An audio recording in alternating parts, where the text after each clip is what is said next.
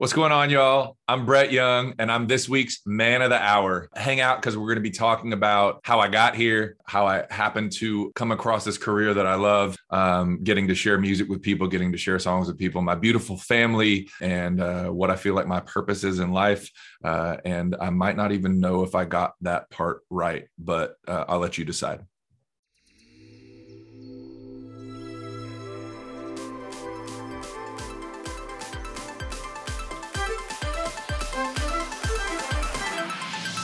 And to you tuning in right now, thank you for clicking on an episode of the Men of the Hour podcast. My name is Justin. I host the show, and I am so excited to be joined by country music star Brett Young this week. What's great about this one is that all I had to do was ask Brett one question that allowed him to open up in ways that I don't think he ever has before. That one question led to a deep conversation around building a happy life and leaning into it with intention. Now, if you've ever felt like your life was missing a little something, let's say that something was purpose or a deeper sense of understanding for whatever it was that was on your mind. Well, I want you to know that this conversation will help you in one way or another because there was something so comforting about the way that Brett speaks to both of those topics today. All right, let's get to it because this is a special one and it's only happening on the Men of the Hour podcast.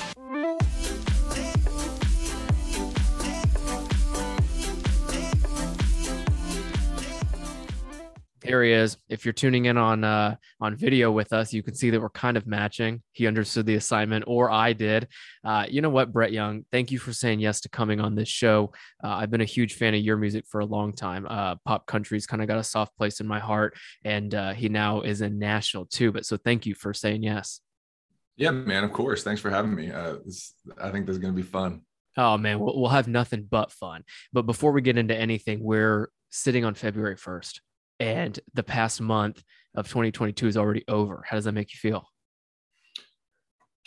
That's a, that's a loaded question, man. Um, it's been it's a it's been a weird couple years, um, but it feels uh, slowly starting to see a light at the end of the tunnel. You know, like uh, not just for industry but for life in general. It, it's starting to feel um, like we're moving in the direction towards normalcy. I don't know what that means or what the new normal mm-hmm. look looks like, but um, but January was kind of crap too. So um, uh, a new month, uh, I think, is loaded with new possibilities. So um, hopeful, I guess, is where it has me right now. Um, but also uh, being in Nashville and being freaking cold. Uh, I'm also ready to get to like April, May, where it warms up, and I can be hopeful then too. You know.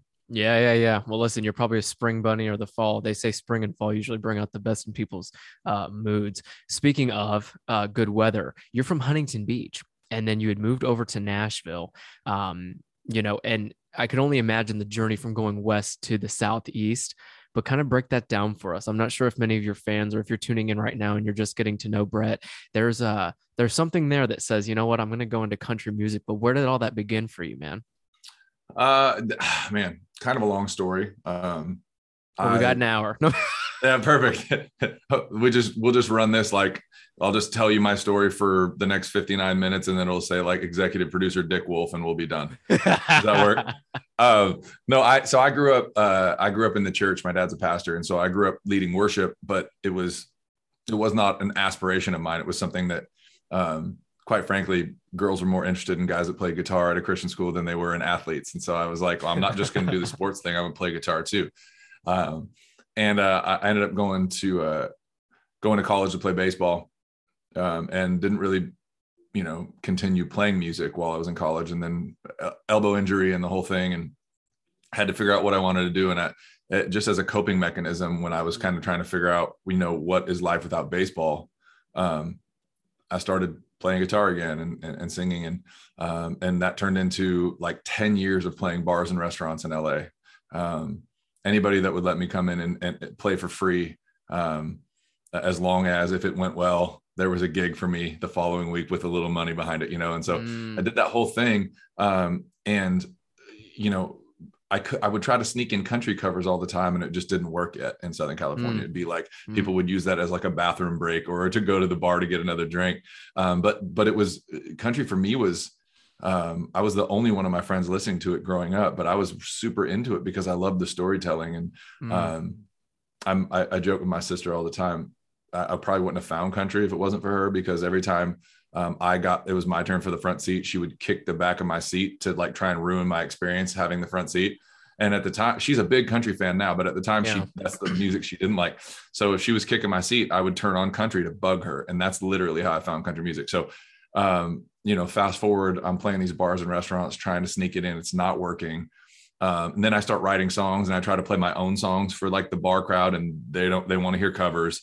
and uh, and I just happened to uh, take a trip to Nashville and, and met some of the songwriting community. I just went, you know what?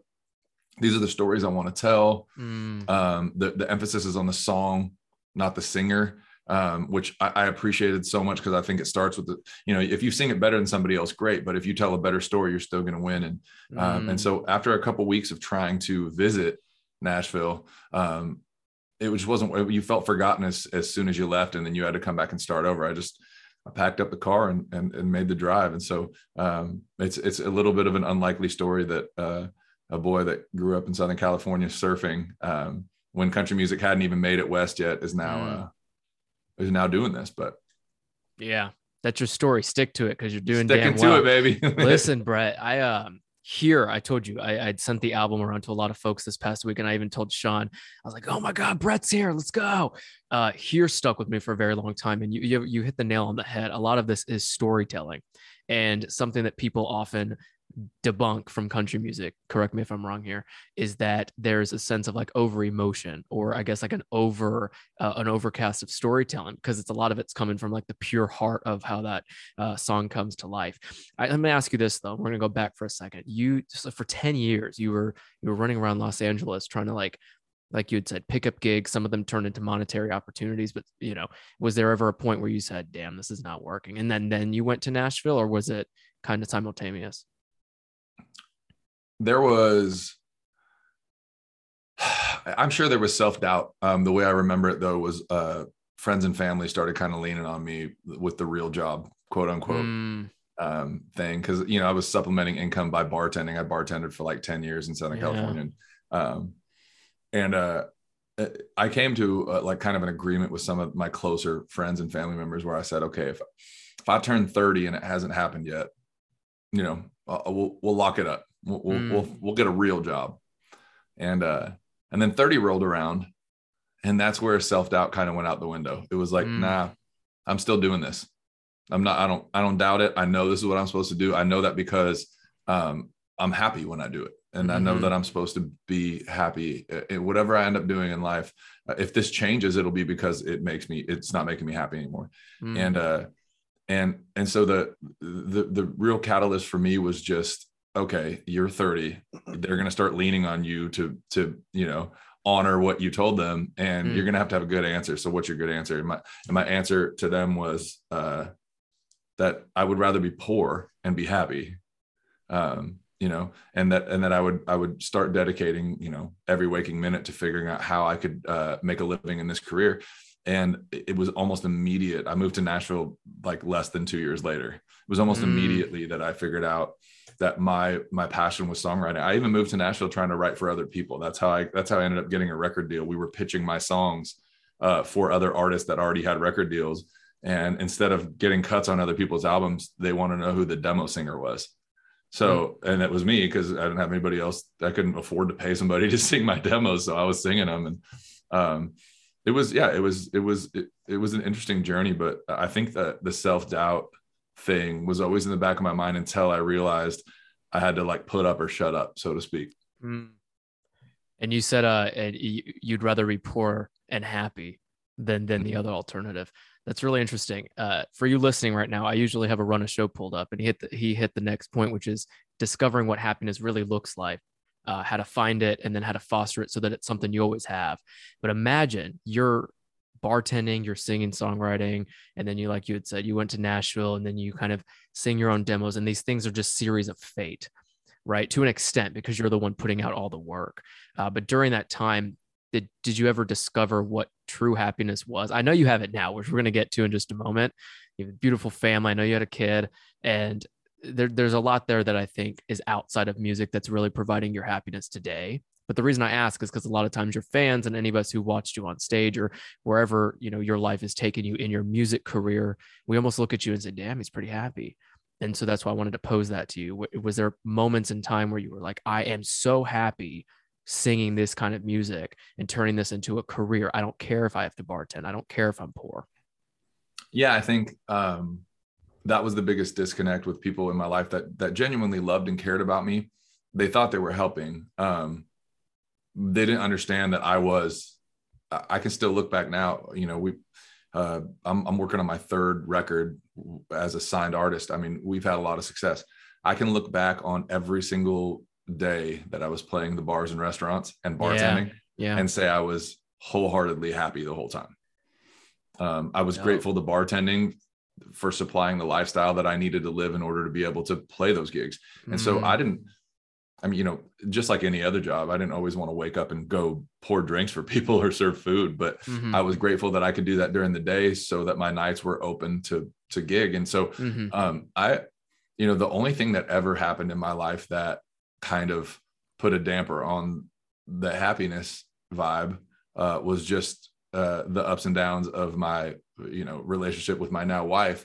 And that oh, was just that that was both of us loving each other and being in different stages of our lives. And so we had to do a lot of work working out not working out working out not working out. And so i i, I can honestly say the only time in my life that i've been kind of sideways emotionally is when me and my my wife were in kind of a hiatus. Um, but in terms of of career um, you know, Luke Combs has a new song out called "Doing This," and and what he's saying there is exactly how I felt. If I never signed a record deal, I would have been perfectly happy bartending and gigging at night, um, and and living a, a, like a very kind of marginal in terms of finances lifestyle, um, because I was doing something that I loved, and and you know, not a lot of people get to do that. I was one of my only friends in LA. And by the way, most of them, just like in Nashville, more talented than me. I was mm-hmm. one of mm-hmm. the only ones making a living singing at night. So mm-hmm. what kind of living? Who cares? I go to work, play guitar, and sing for people, and it's paying the bills. So um, I've I've never really balked at that. I've always been really happy uh, for the opportunity. Mm. And look where it's brought you now. I'm going to read off some of this stuff, and you just you hang tight because I want your thoughts at the end of it. But you've once been named uh, Country Songwriter Artist of the Year by Billboard, and then they went on to garner you with nominations alongside ACM, Teen Choice, CMT, and the CMA Awards. And after that, we racked in seven consecutive top charters along the way. And then, lastly, my favorite, you were named by Rolling Stone one of country's most consistent radio stars. Back to what you said about your sister kicking you. You know, I bet you told her that. He's like, hey, like, guess he's on the radio now. But hearing that out loud, Brett, after you just told us so much more of your backstory, especially for that 10 year trip in LA, uh, what comes to mind? It never it never gets old. um, the uh, the interesting thing is, I can genuinely say that. Um, back to what I was saying, I can genuinely say that the accolades or like the the the kind of credit history is not is not what makes me happy. Getting to do this as a career is what makes me happy, and that's why I said if it was bar gigs or this, mm. um, music makes me happy. I would do it, you know, regardless of of the recognition or the paycheck. That being mm. said, um, it never gets old because it, like when you when people say things like that, they're they're your peers in this industry, mm-hmm. and that that's the same way I feel about like you know award shows and things like that. You know, especially the ones that are like industry voted. It's yeah. you feel kind of validated for your choice to stick with it, and and and why you hung on so long when a lot of people in your life were telling you it's time to bail, mm-hmm. and um and that's really what that does for me is is it it validates my decision to to hang in there and and you know and kind of pinch pennies for a little while. And, and while i was trying to figure it out it, it just confirms for me that i made the right decision. Mm. can we go back to the bartender note for a moment? Because i remember when i'd go to la and oftentimes it doesn't matter if we're at pump west hollywood or you know wherever we are in hollywood a lot of times there's always going to be struggling entertainers music musicians and actors or whomever. And uh, I'm one who will approach them and say like, "Hey, what's the gig? Like, what are you what are you interested in? How are you getting there? How long have you been bartending? Da da da." Uh, just because I'm generally interested. You, I know, have probably had a conversation with a bartender here and there over the last, you know, couple years, if that. If if you've ever met someone at a bar and they're waiting on you does it bring back any memories and if so have you had a conversation recently with a bartender that's also a struggling musician and what was that conversation like yeah that happens a lot actually um mm. you know it, i'd say nashville yeah in nashville i mean it's it's not just it, it would be remarkable if it was every bar had live music, but it's more than that. It's every bar has three floors of live music with a different band on every, and it's like, mm. you know, that what's I don't, I'm going to quote it wrong, but there's that old Aldean song that says everybody, uh, everybody plays, everybody sings. It's true, and everybody's really good, mm. and uh, and it's it's it's so humbling when you realize that most of them are not being paid; they're playing for tips. I mean, it's just crazy sure. to think about. But um, I I approach people all the time. Um, I've had uh, anything from the the tootsies in the airport where I met a guy mm. uh, that I I just really really needed. Um, I don't. I'm like you said earlier. I'm more pop country, and I had a couple songs I had written. I needed a great country voice on. Loved his voice. We've been friends for years now um, mm. because we met that way, and he sang some demos for me. Same thing uh, at a bar on Broadway um, called Bootleggers, which you know mm. is a great little dive on Broadway. Uh, I heard a voice that I loved, and I wasn't even planning to go in there. I walked in because I heard it with you know mm. walking by, and um, and he's now shopping a record deal, and, and I think gonna record one of my songs, and I, I just think you know it's not really all that different from a music fan or or an, a you know a successful artist that's also still obviously a music fan mm-hmm. um but you know you can it would be really easy to get kind of snobby and be like i don't have time but like how many people didn't have time for me you know so yeah. if somebody i'm not going to go i'm not going to go in if, if i'm not enjoying what i'm hearing Mm. I'm just a mm. fan at this point. If I don't enjoy it, then I'm going to keep walking. But if I enjoy it, I'm going to I'm going to put money in the jar and wait for a conversation, just like I would as a normal music fan. So mm. um, it doesn't always mean I can help or there's something I can do. But I, I, remember how it felt when somebody appreciated what I was doing and especially put a few bucks in the jar. You know, so mm-hmm. um, I think there there are a lot of ways that um, you can encourage, you know, kind of struggling or aspiring artists. Um, without actually giving direct help. You know, sometimes just saying that was awesome, man. You stopped mm. me on the street. I had to come in. That was incredible. Keep at it. Mm. Um, and I, I try to take those opportunities whenever I can. Yeah, no, and I think that's very true too. It's you'd said it. It's very humbling when you get to a certain level in your career. Uh, and as you're balancing like career and life now, I want to talk about family with you.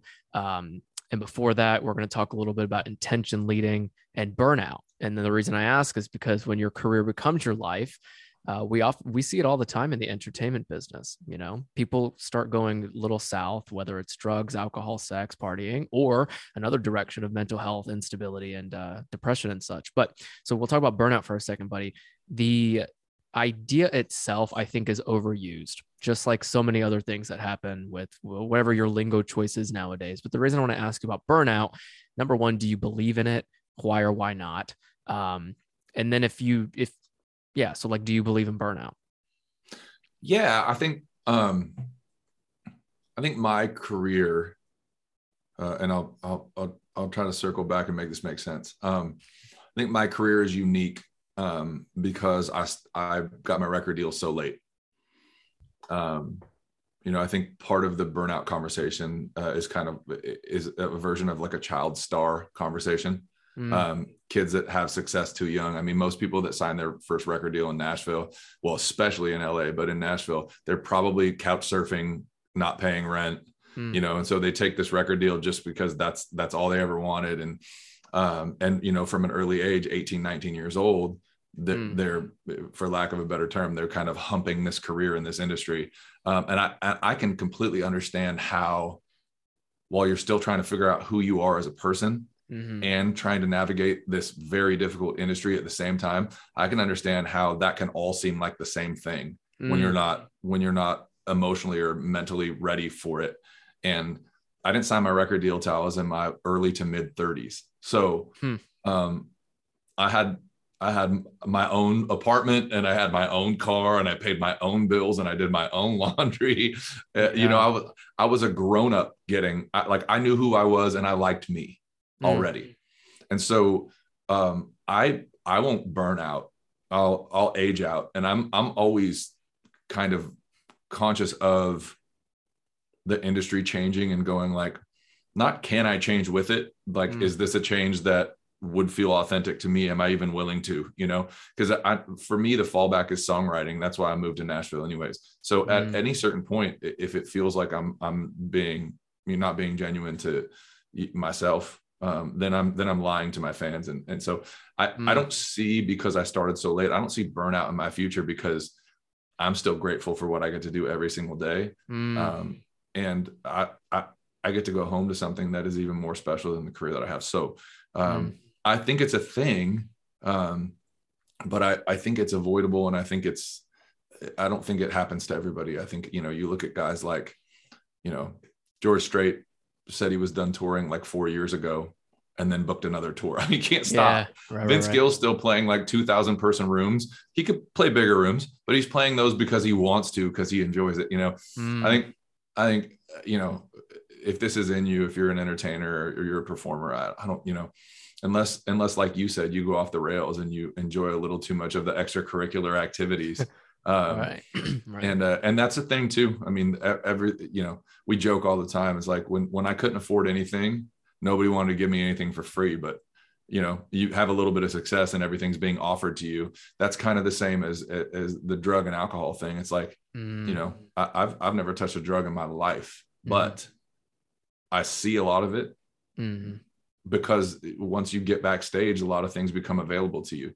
Mm-hmm. And um, I feel for the people that were too young to make good decisions. Mm-hmm. Um, and they just thought this is rock and roll, baby. Um, and uh, and so I think that can probably uh, you know accelerate the process to burn out too if anybody's going to go through that. But so uh, long, long story short, yeah, I think it's a real thing. Um, it's not something I'm concerned with for myself. Mm. I'm really glad I asked that question because you have me thinking here to rename the title of your podcast episode by the way Uh, there's something there where it's like it is never too late. And you had set the intention or like had manifested the fact that you weren't going to give up post 30 and it was at around that time 30 plus where you then signed that huge record deal. And then that's what it is. That's your story. And i think that's so cool because the intention setting of that is now what i want to talk about with you. But the reason i don't and I guess with your notion on burnout too. It, yes, it's a thing, it's avoidable, but ultimately it has a lot to do with the journey and like the path that you have already intentionally built. Because part of burnout, in my opinion, and I hate being opinionated, but I just want to say this: the the idea, and like, trust me, like this is your story. I'm here to ask the questions and shut up, but I want to say this about burnout. The uh, the idea usually manifests from a lot of confusion or maybe too many distractions or a lost path and but you were so dead set on that path and by the time you could have potentially reached a burnout, right? The record deal, the traveling, the family bill, da da da da da, you already had who Brett Young was, right? For the rest of your life, you kind of know what that is. So then my next question for you, Brett. BY, no one calls you BY. That's like kind of not the great. That's actually that's actually the most common thing I'm called. BY. Mm-hmm. not by my father, my father-in-law calls me BY. It's very common. You nailed it. Hell yeah. BY, I got another question. So when it comes to intention setting, and you got to the point where you knew this is what I'm going to do. This is the life I'm going to live. I'm not doing drugs. I'm staying focused. I'm going to keep dating this chick no matter what's going on. We're going to have a family. So as, as you've built all this incredible um, substance in your life, was there a methodology to it? Was there things you were telling yourself, things you were writing down? Can you walk us through any of that? Yeah, um, I'm not like a, I'm not you know, a lot of people kind of have like an inner voice. Mm. I, I read a mm. thing. I'm gonna get it wrong, so I'm not even gonna try to go into it. But like, like the there are like three different ways that people talk to themselves. Um, I don't remember what they were. I just mm. know that I'm not the one that has actual conversations with myself. There are some people that actually are like, like, do we do this? What's our next plan? What's like? I don't. I'm not a us guy. Um, I just I kind of have like this internal thing that like I just know, and I, my friends will tell you like um, for all of my generosity. Mm. Um, I'm also like one of the most single-minded, stubborn, hard-headed people. But sure. it's because I believe what I believe. I always oh, have yeah. been that way my whole life. If I if I decide I want to do something, I'm going to, and I'm going to do it better than you. Like that's how I feel. And if if I'm not better than you, then I'm going to work harder than you because I'm still going to end up on like that's how I've always been. Mm. And so, um, in terms of intention, Mm-hmm. I just mm-hmm. don't chase anything down that I don't love because mm-hmm. why would I put in the, the, the blood, sweat, and tears to achieve something I didn't care about in the first place?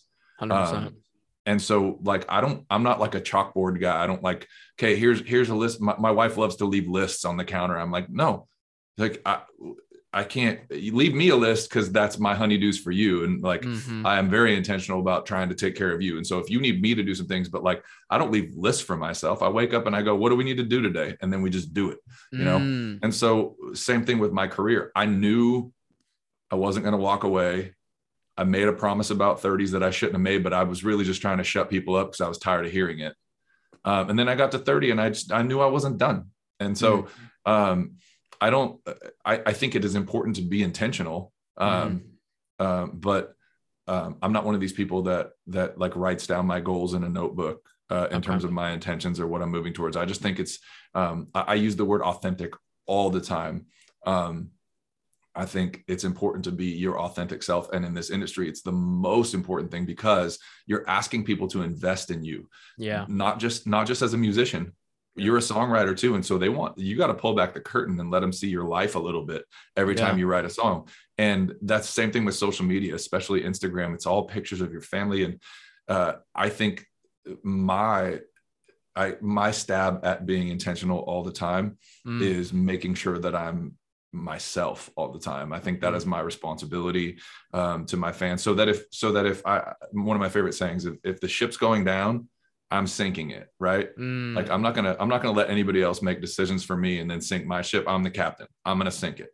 And if I if I then I, I said this earlier about the industry, if I then try to chase where the industry is going, even the, even if it's not me, mm that like I've let I've let the industry that's when I walk away, you know. And so uh, my my version of being intentional is continuing to be myself because I know that's the only way that I can feel good about and continue to enjoy this as a career is to be honest and be authentic. You heard it here first. That's BY. That's the authentic BY. we still have so much conversation left, my friend, and we haven't even gotten to the best of it. So if you're listening right now, thank you for clicking play when you could have chose any other podcast. You will love this partner we're about to present to you. So we'll be right back with this commercial break. Do not go anywhere. Brett has so many other great things to say and let us know. Maybe there's an exclusive in there somewhere.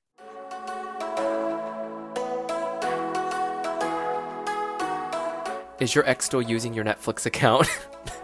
That's what one woman found out after she downloaded Truebill, which finds and cancels subscriptions with just a tap. They are the official sponsor of this episode with Brett Young today. If you're like me, you always forget that free trials renew without your consent, and essentially it's a business scam out to get you. Don't let greedy corporations pocket your money. Download Truebill today to take control of your subscriptions. It's easy, so friendly to use, and it saves you a ton of money. Truebill is the new app that helps you identify and stop paying for subscriptions that you don't need, want, or simply want to forget about. On average, people save up to $720 a year with Truebill. And because companies usually make it super hard to cancel your subscriptions, Truebill has made it incredibly simple. Just link all of your accounts, and Truebill will cancel your unwanted subscriptions with one tap. I'm not one to typically subscribe to too many things, but let me tell you about all those streaming services that I signed up for and no longer use. Truebill allowed me to link all of them, and I'm not going to name drop them, but you know what they are, and cancel all the ones that I don't use. AKA, I'm just watching one right now. I use Truebill, and you should too. They save you so much money. We're living in such a fast paced, busy lifestyle nowadays, you forget that you sign up for something for free, and then you see a huge charge the next month. Truebill will help you prevent that. They have over 2 million users and have helped save them over $100 million.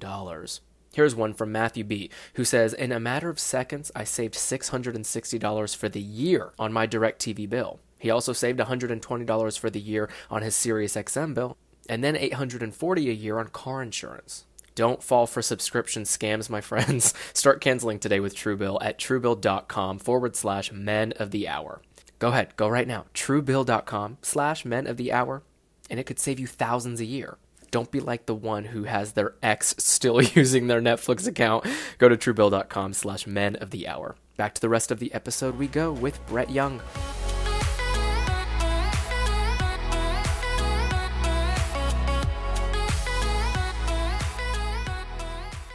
Welcome back, dude. I wish that was a margarita. It's probably lemonade, right? So I wish it was margarita too. oh my god. Well, listen, off off of this episode, I'm gonna have to tell you a funny story about a time I offered a guest to drink with me during the show, and then we stopped drinking because of it. But well, I'll tell you later. So, Brett, uh, you, you you alluded to what I believe is grit and tenacity. So, moving right along here, I feel like when you mentioned just a little bit ago that you just get up and you figure out what you need to do that day period dot. My next question is um, when you when you think of planning ahead how far ahead do you plan? I have a feeling it's not like months in advance for things but based on what you said. No i, I mean i somebody told me a long time ago the further you look ahead in your calendar the more stress you're going to have. Um, and I, I i just man i can't do it. I, yeah. I just i my my wife is a planner. I think that's a, a lot of women I think that's probably a majority of women like to plan. They like to know, like, you know, what is this? You said this is is this February 1st right now? Sure, it's February 1st, buddy. Crazy. Um, my wife's probably planning the week I have off in the summer and where we're gonna go for like summer vacation with the family. I'm I'm I'm planning where I'm gonna have lunch. You know, like I mean, I just like today. I, yeah, it's I I was reading this thing the other day. Um, and it was like it was like a guy was in the woods and he looked to his friend and he said i can't see my way out. Mm. and he goes can you see your next step? And that was it. Mm. like then take your next step. It's foggy. I can't see my way out. Take can you see your next step? Take your next step. I kind of live like that. Probably drives my wife crazy um because you know those conversations where it's like well hey babe did you did you unload the dishwasher? Mm. it's like mm. well no, I haven't even been in the kitchen yet this morning. But when I walk by a full dishwasher, I'll unload the dishwasher. Mm-hmm. You know, and so she she's like probably got her run of morning down when she goes to bed at night. She's like, okay, so I'm gonna wake up. I'm gonna make the baby a bottle. I'm gonna unload the dishwasher. I'm gonna make the toddler her breakfast. I'm like, no, I just kind of wake up and wing it. you know? Yeah, wait that wake up and wing it. But like, I think some of that comes with having done what you've done not just professionally but personally you've you've groomed so much of who you've become to where there's a level of confidence maybe that I'm that I feel like I hit the nail on the head there where you just know you're going to wake up and, and crush whatever you're about to do or you're going to figure it out. There's either one of the two if I'm I, not mistaken. I think it's a little bit of that. And I think it's a lot of not being afraid to fail too. Like I, I just know mm. that the consequence isn't going to be life altering mm-hmm. if the mm-hmm. dishes get done at 2 p.m. instead of 9 a.m. Like that's not going to change anybody's life mm-hmm. and and and so uh, uh, it, it, like career wise fear to like if i'm playing a three hour set and i play one country cover that makes people go take a bathroom break because they don't like country yet they're coming back. Mm. I, I did, so maybe i did that for me then. Maybe i sat on the couch for 15 more minutes than i should have for mm-hmm. me yeah. The world's not going to stop turning. You know? The, di- the diaper will get changed you know what I mean? Yeah. It's like uh, it's it's it is confidence, but it's also like I'm not afraid to like get something a little bit wrong, especially if it's like you know uh, now as a parent you learn that you do like very few things for yourself in your house, mm. like very few. And so every once in a while, if I if I'm like, hey, I'm gonna take a little break from being uber responsible right now, and I'm not gonna feel bad about it. Mm. The kids are the kids are happy. They're fed. They're good. Dude, yeah, I mean, you you're saying so much there that's like you kind of have to give yourself some grace, and mm-hmm. a lot of people don't do that enough, and it's it's what leads to what we talked about with burnout. It's what leads to a lot of anxiety, uh, which then kind of like puts people in a very terrible situation sometimes. And I think it's a lot of pressure. Uh, if you had to give yourself pressure on anything, what is that? Maybe it's your music, or you know. Uh, the obvious thing is is my family. Um, yeah. I you know the for me, um, giving them a life where they're not wanting or worried about anything. Like that's that's number one. Mm. And I think about that all the time. I think I work harder in my career because I now have that to think about. Uh, the other one is, uh, and it's kind of the same but different, is I never nobody ever tells you, you know, when you sign this record deal, you become the CEO of your own company. That's just not part of the dream. but then immediately like, you get a record deal, you run a company you like that's just what happens and you're like well i didn't go to school for this i don't know how to do this mm. um, you got to hire people you got to fire people you got to uh, you know um, and and so i i have a, i feel a huge responsibility to my guys too and it, mm. and so mm. it's um, they're literally trusting me Mm-hmm. for their livelihood. Right. Um, and so if like, uh, you know, I'm not Kenny Chesney, so I can't take a year off and just pay them. Mhm. that's just not reality. So, you know, if Kenny wants a year off and he wants to spend the money to pay his guys to take his year off, which also he doesn't have to do, he's just awesome. Um, I couldn't take a year off and pay my guys. Me taking a year off would be like, hey, you know that salary you enjoy? Mm, you might want to go uh, drive Uber Eats for the next year because daddy's taking a break. Um, I feel the responsibility that, to them to keep this thing on the road so that they're working. Um, and uh, uh, you know, I guess I guess for me, those are the two things that that stick out. I mean, I, I otherwise I don't really worry about anything. I just I- Mm. I know that that like anxiety actually gives me other people's anxiety is what gives me anxiety.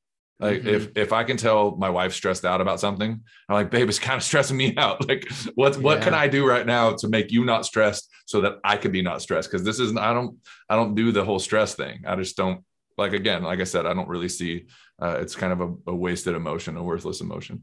yeah. Uh, that this is why we'll we'll get along for a very long time. I'm a, i'm a zero stress kind of guy too. I don't think it like what you said it literally wastes energy.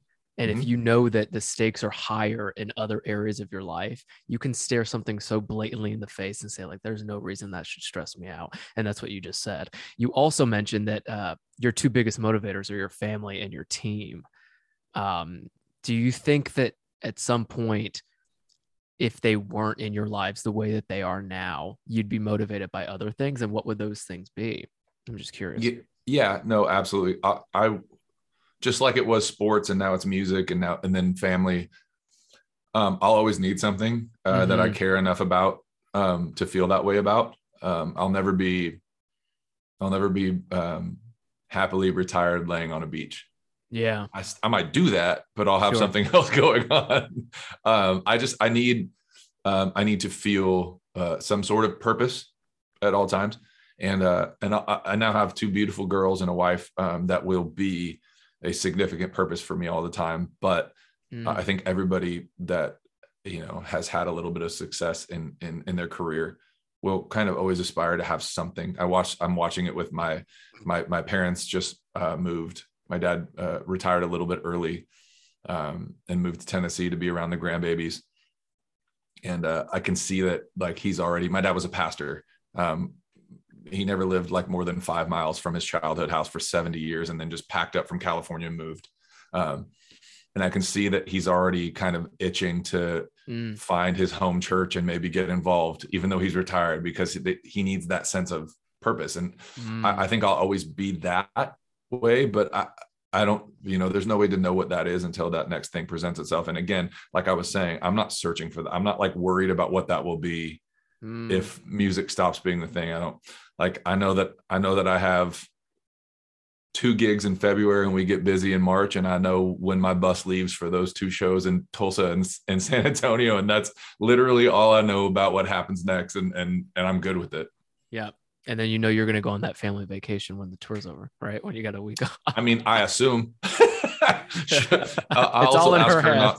I also ask her to just go ahead and plan it and don't just tell me when we're leaving in a week and I'm good with that.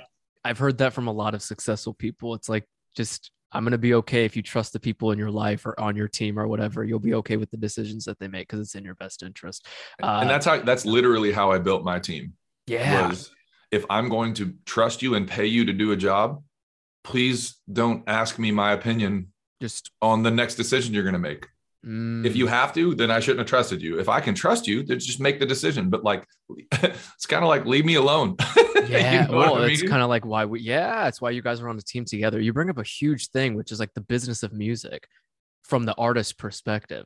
I don't think I've had this conversation yet with an artist on this podcast or in ever that when you do sign with the record label, you become the CEO of your own brand and Mhm. like your your own music and in your own practice. Because I mean, you imagine how many people look at the entertainment business as just like talking heads or you know people with good voices and stuff. But you have to understand who you're hiring. Like you'd said, it needs to be someone you trust and that can get the job done with your eyes closed, which is like how you can efficiently probably handle everything that's about to come with the tours and stuff.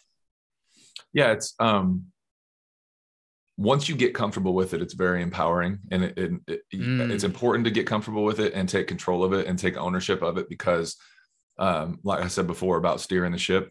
You have Mhm. to. Um, and a big part of that is what I just said, which is you hire people you can trust to do their job so that you don't have to micromanage because you don't have time for that. You Mm. really don't have time for that. If you had to do all 21 jobs, you wouldn't be writing the songs and you wouldn't have the energy to get on stage and perform them every night. You have to be able to trust them. But um, you know, when you're when you're building a team, if you're scared of that position, which I was at first, Mhm. um, I just didn't I didn't want it to be honest. Um, but also then the conversations when people have to be fired and let go, and you're just like, yeah, I don't like uncomfortable, you know, I don't like confrontation. Mm. You have to learn, you have to learn how to be a boss. Mhm. Um, and I hate it. I still hate it, but I dug into it. I leaned into it. Um, and uh, and it, it has served me really, really well. Um, I Mm. feel completely justified and empowered to make any decision I want to if Mm. I have to.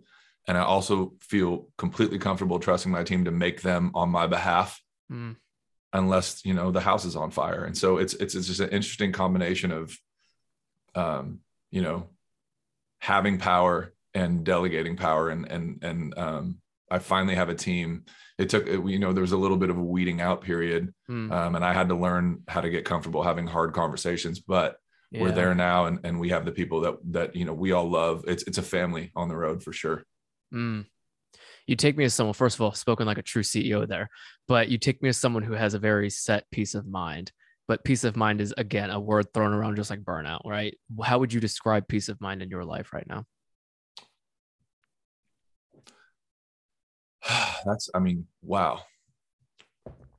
Uh, that's the This is why we match. This is why we matched outfits today, man. yeah. Uh right. Um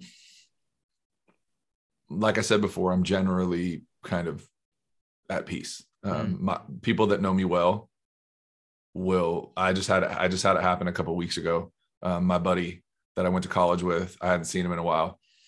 People that know me can see it um it's like it's visible um hey like you, this is not you what's up and i was like i didn't even say anything yet um, it Mm, almost never happens that I'm not cool. Like I'm just kind of, I wake up and ready to go. Um, what gives me peace of mind is um, first and foremost my faith. Um, Mm. I've uh, I've been taken care of um, from day one, and and and even when things got really hard, God was there to be like, "Gotcha, you're good." Whether it Mm. was actually fixing the situation or just providing me a deep breath and letting me know it would be okay, because sometimes the hardest answer to accept is wait. mm, but um, wait is almost the same as yes for me now. Just wait, okay. Well, then if you're telling me it's going to be okay, then I know it's going to be okay, so I can settle down. Um, yeah. so it's my faith, it's my family. My, parents were that until I had my own family, Mhm. um, and I think I'm most at peace. Um, my my kids my kids are not going to be offended by this because they're they're too young to understand it, and Yeah. if they hear it later down the road, they'll get it. So I'll Mm. say it. I think my most peaceful moments in my life that give me the most peace of mind is after we've finally gotten them both to sleep and my wife and I get to pour a glass of wine and sit on the couch together. I'm trying to think Uh, of when we're gonna send them this episode link. Maybe in their teenage years when they can come at you. Dad, why'd you say that? Dad, how dare you? No, it, it honestly is. I have it's it is just high energy and noise and and so much fun until 7:30 p.m. and then at 7:30 p.m. they both go to sleep and mommy and daddy drink a glass of wine and watch Dateline That's what's up. and we just have a little peace. oh man. No, that's listen, the first two are huge, and then you got the last one, which is probably the most important. You need to be able to have that balance, especially as you're Mm. raising kids and gearing up for an incredible year. Uh, speaking of, man, listen, you can't go into an incredible year of touring and launching new albums and and great new music that we all know and love without a peace of mind. So now, my favorite part. What are we working on? Hmm. Well, in a very strange era of music where consumption is obscure, you know, Mm, from streaming to now giving away demos as Instagram stories. I mean, I just like there's Mm. what's the next thing going to be? We don't even know. Um, Yeah. Radio is still king in country music. Uh, I I mean, I it's just, it. but in other, but in other genres, it's really not anymore. And, um, you know, I, my last record that I put out is not even a record. It's an eight song collection. I don't even know what a collection was last year. Um, the exciting thing for me is I write songs all the time. If I'm in Nashville, I'm- Mm. if I wasn't doing this with you, I'd be in a write today. Like literally just writing all the time. There's so much new music that I'm excited about.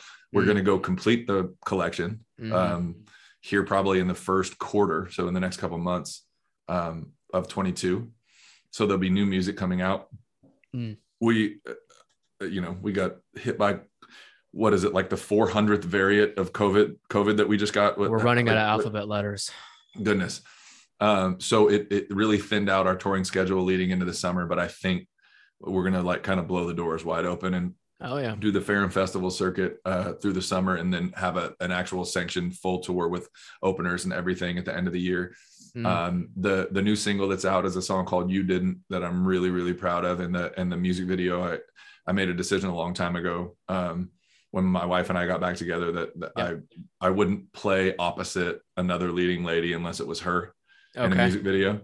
And uh, and so we've been using actors and stuff, but we my wife and I uh, did this one together, and so that's coming out here in the next month. Um, and uh, I have some uh, some cool uh, film projects, uh, writing writing go. music for, for for film that I can't really talk about yet, Mm. um, but uh, I can say that, that there will be there will be news before April, and uh, and so um, just keeping busy. I mean, it, the nice thing about COVID kind of affecting the beginning of this year is Rowan, our youngest, is only six months old, Yep. and that's a really um, really important time for me to be around. Mm. Um, I got to do the same exact thing with Presley. The 1st Mm-hmm. round of COVID hit right when she was six months old. I mean, we we were filming the Lady music video yeah. uh, quarantined in Palm Springs when she was exactly the age Rowan is now. So I think I've gotten a chance uh, because of you know you make you take the good from the bad. Uh, I've gotten to be around for the, the first year of both my kiddos' lives. So Mm. um, there's new music coming. There's a new music video coming. There's some movie stuff happening, Mhm. um, and we have uh, we have a lot of tour dates uh, that will close out summer and end of the year. this is this is all great stuff. And i'm so glad you got to be a dad too. Knock on wood for the pandemic causing that but i mean i feel like that's a that's a blessing in and of itself that you get to have the best of both worlds right now. There is um it is the most challenging and most rewarding job i knew i knew you were going to say that. I mean it's just it literally I, there's there's no experience in my life like uh the the the, the black and white of literally it- you don't know how when you wake up in the morning as tired as you are you don't know how you're going to get to 7 30 p.m yeah. And then and then you fill those hours with the most joy and frustration you've Yeah. ever felt in your whole life and then you go to bed happy. Like what how is that even like how is all of that possible? But it is and you wouldn't trade it for the world. And so um uh, i you know as, as grateful as i am every day for my career i'm more grateful for my family and my life so. Mm, it's called being a super dad. You know what else you're a super dad for? You wrote a book i was waiting for you to drop it love you little lady We're going to put a link down here in this podcast episode, along with links to everything uh, that that beholds Mr. Brett Young, BY. But this book, really quickly, how did you find time to write the book? Is my question.